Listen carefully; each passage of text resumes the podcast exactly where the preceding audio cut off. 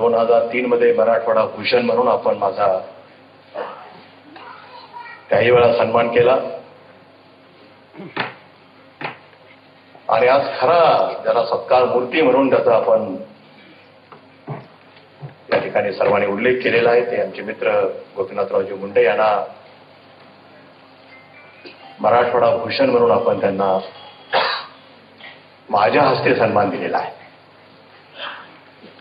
खरं म्हणजे हा सत्कार मुख्यमंत्र्यांच्या हस्ते व्हायचा होता. तर तो काही अपरिहार्य. कारणामुळं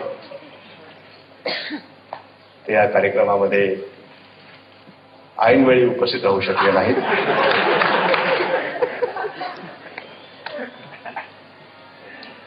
आणि म्हणून तो माझ्या हस्ते सत्कार झाला.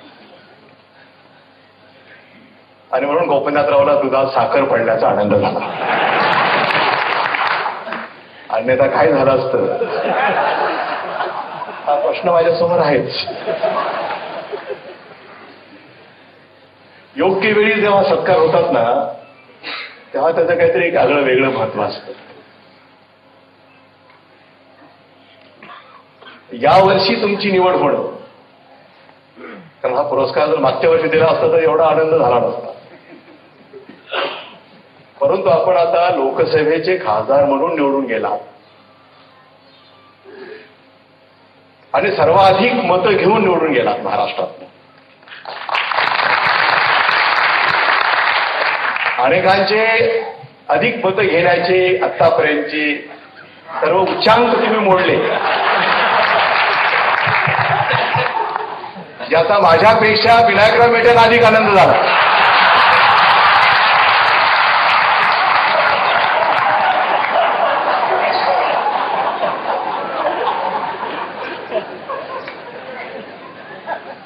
आणि म्हणून मराठवाडा भूषण म्हणून कुणाला पुरस्कार यावर्षी द्यावा? याचा क्षणभर सुद्धा कुणाला विचार करावा लागला नाही. की अतिशय योग्य व्यक्ती. या वर्षीच्या पुरस्काराच्या साठी जर कोण असेल तर ती गोपीनाथराव मुंडे.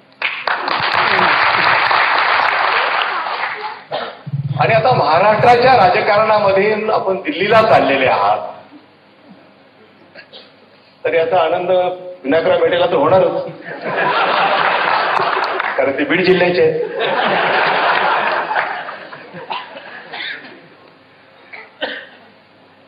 आणि म्हणून आपली निवड या पुरस्कारासाठी झाली. केवळ खासदार झालाच म्हणून नव्हे तो तर एक त्यातला मुख्य भाग आपण समजून घेऊया परंतु याही पेक्षा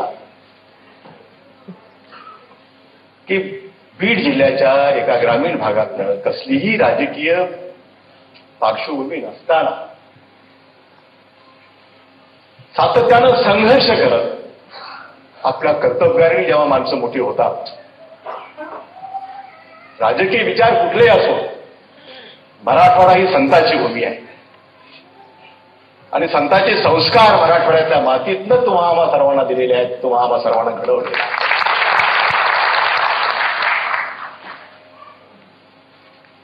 आणि म्हणून आपण एका ग्रामीण भागातनं कसलीही राजकीय पार्श्वभूमी नसताना जनसंघ आणि त्याच्यानंतर भारतीय जनता पार्टीचा विचार स्वीकारून त्याच्यातलं सातत्य कायम ठेवत राजकीय चढ उताराची फारशी तमा न बाळगता पक्षाची निष्ठा कायम ठेवत आपण एक एक टप्पे पार करत या पदापर्यंत तुम्ही पोहोचलेले आहात. खरं म्हणजे कारण मी आणि तुम्ही सख्खे शेजारी होत आपण आणि सख्खे मित्र पण आहोत. त्यामुळे काही पथ्यही तुम्ही आम्ही पाळतो. राजकारणात जरी आम्ही पाळत नसलो तरी काही अनेक गोष्टीमध्ये आपण पथ्य पाळतो. आपली कधीच मॅच फिक्सिंग नसते. लोक काही समजू आपलं काम स्पष्ट असतं. जी जबाबदारी दिली पक्षाने तुमच्यावरती तुम्ही पार पाडत असता. आम्हाला आनंद वाटतो की तुम्हाला विरोधी पक्ष नेता म्हणून पाहताना.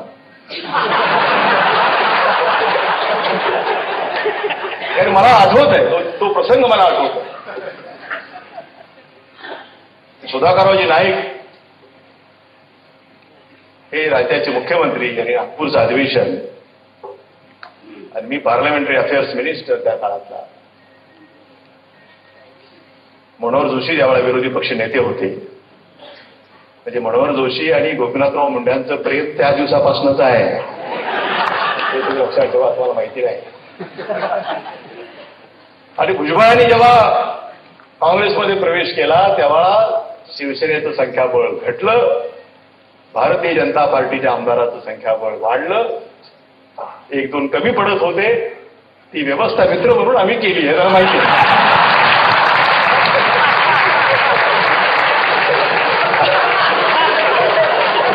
आणि मधुकररावजी चौधरी हे विधानसभेचे अध्यक्ष होते. सभागृहामध्ये गोंधळ सुरू झाला.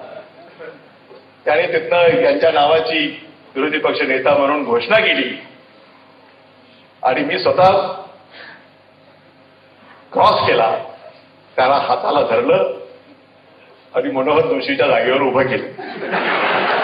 मनोहर जोशी त्यावेळा वेलमध्ये उभे होते काहीतरी स्पीकरच्या वर वाद घालत होते.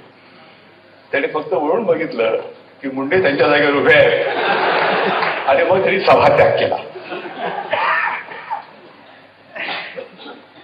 आणि त्यानंतर त्यांचं विरोधी पक्ष नेते म्हणून जे काम सभागृहाने जे पाहिलं की खिलाडू वृत्ती कशी असावी? सरकारवर आरोप करत असताना फैरी झाडत असताना सुद्धा वैयक्तिक पातळीवर कुठली टीका येऊ द्यायची नाही हे गोपीनाथरावजी मुंडे यांच्याकडनं आपण सर्वांनी शिकलं पाहिजे. लोकसभेला जात असताना त्यांनी कुठून कुणाचं भविष्य बघितलं मला माहिती नाही.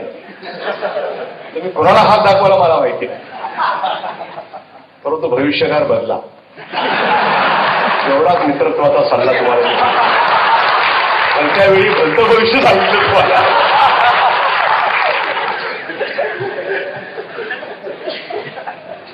आपल्याकडे म्हणत आहे आगीतून निघाला आणि फोपाट्यात पडला.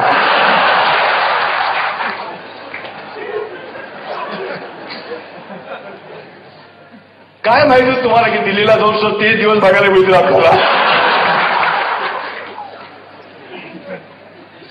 परंतु मला खरं म्हणजे त्यांच्या मागे सर्वसामान्यांची एक जबरदस्त ताकद आहे. राजकारणामध्ये एका विशिष्ट हिंदुत्वाचा जरी विचार स्वीकारून त्या पक्षाची भूमिका जरी स्वीकारली असली तरी त्यांच्या वागण्यामध्ये बोलण्यामध्ये आणि जो काही मित्रपरिवार त्यांनी जो एकत्रित केलेला आहे आणि समाजाचे प्रश्न घेऊन लढण्याची त्यांच्यामध्ये जी धमक आहे जी ताकद आहे आणि त्याला मास फेस लीडर म्हणतात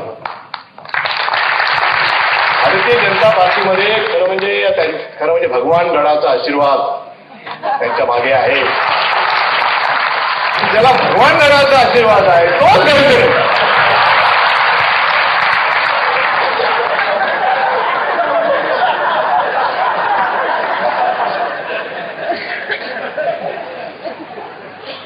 आणि त्यामुळं सर्वसामान्य माणसाला पक्षामध्ये कार्यकर्त्यांना आधार जर कोणाचा वाटत असेल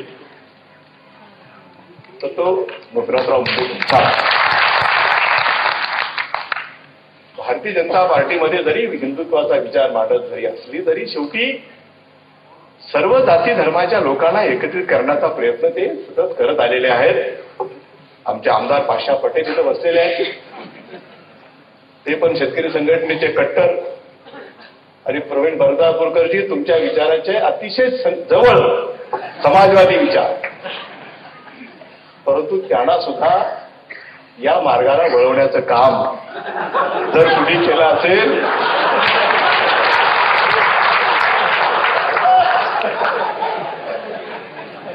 परंतु चेहरा ज्या चेहऱ्याची आपण सतत चर्चा करतोय की हा चेहरा सुद्धा सेक्युलर कसा निर्माण करता येईल? हा प्रयत्न त्यांनी केलेला आहे. म्हणजे ही एक व्यापक दृष्टी.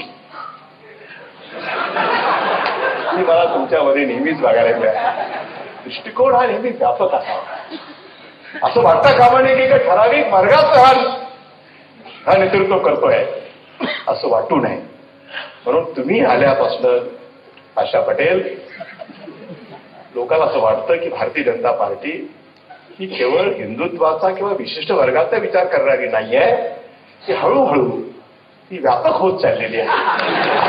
मला वाटतं तुमचा हा विचार आणि या विचाराचा प्रभाव हा दिल्लीमध्ये अधिक तुम्ही पाडला पाहिजे. सध्या जे काही चाललंय तिथं ते काही तेवढं समाधानकारक नाहीये. आणि म्हणून तुमच्या मनामध्ये सारखा परत यायचा जो विचार चाललाय तो काही बरोबर नाही. कारण परत येऊन सुद्धा इथं काही उपयोग नाही म्हणून तुम्ही आता तिथं गेलेले आहात. तिथंच राहा. कारण तिथं तुमचा अधिक उपयोग होईल. कारण तिथल्या भारतीय म्हणजे अखिल भारतीय पातळीवरच्या भारतीय जनता पार्टीला हा तुमचा विचार राजनाथ सिंगच्या सोबत अधिक प्रभावीपणे तिथं मांडण्याची अधिक गरज आहे. हा माझा मित्रत्वाचा सल्ला. त्यामुळे बदलापूरकर काही जरी सांगत असले. तरी तुम्ही आता इकडे यायच्या विचारात अजिबात तुम्ही जाऊ नका. लोकांनी तुम्हाला एवढ्या अधिक मतानी विश्वासाने निवडून दिले. परत देण्यासाठी नाही.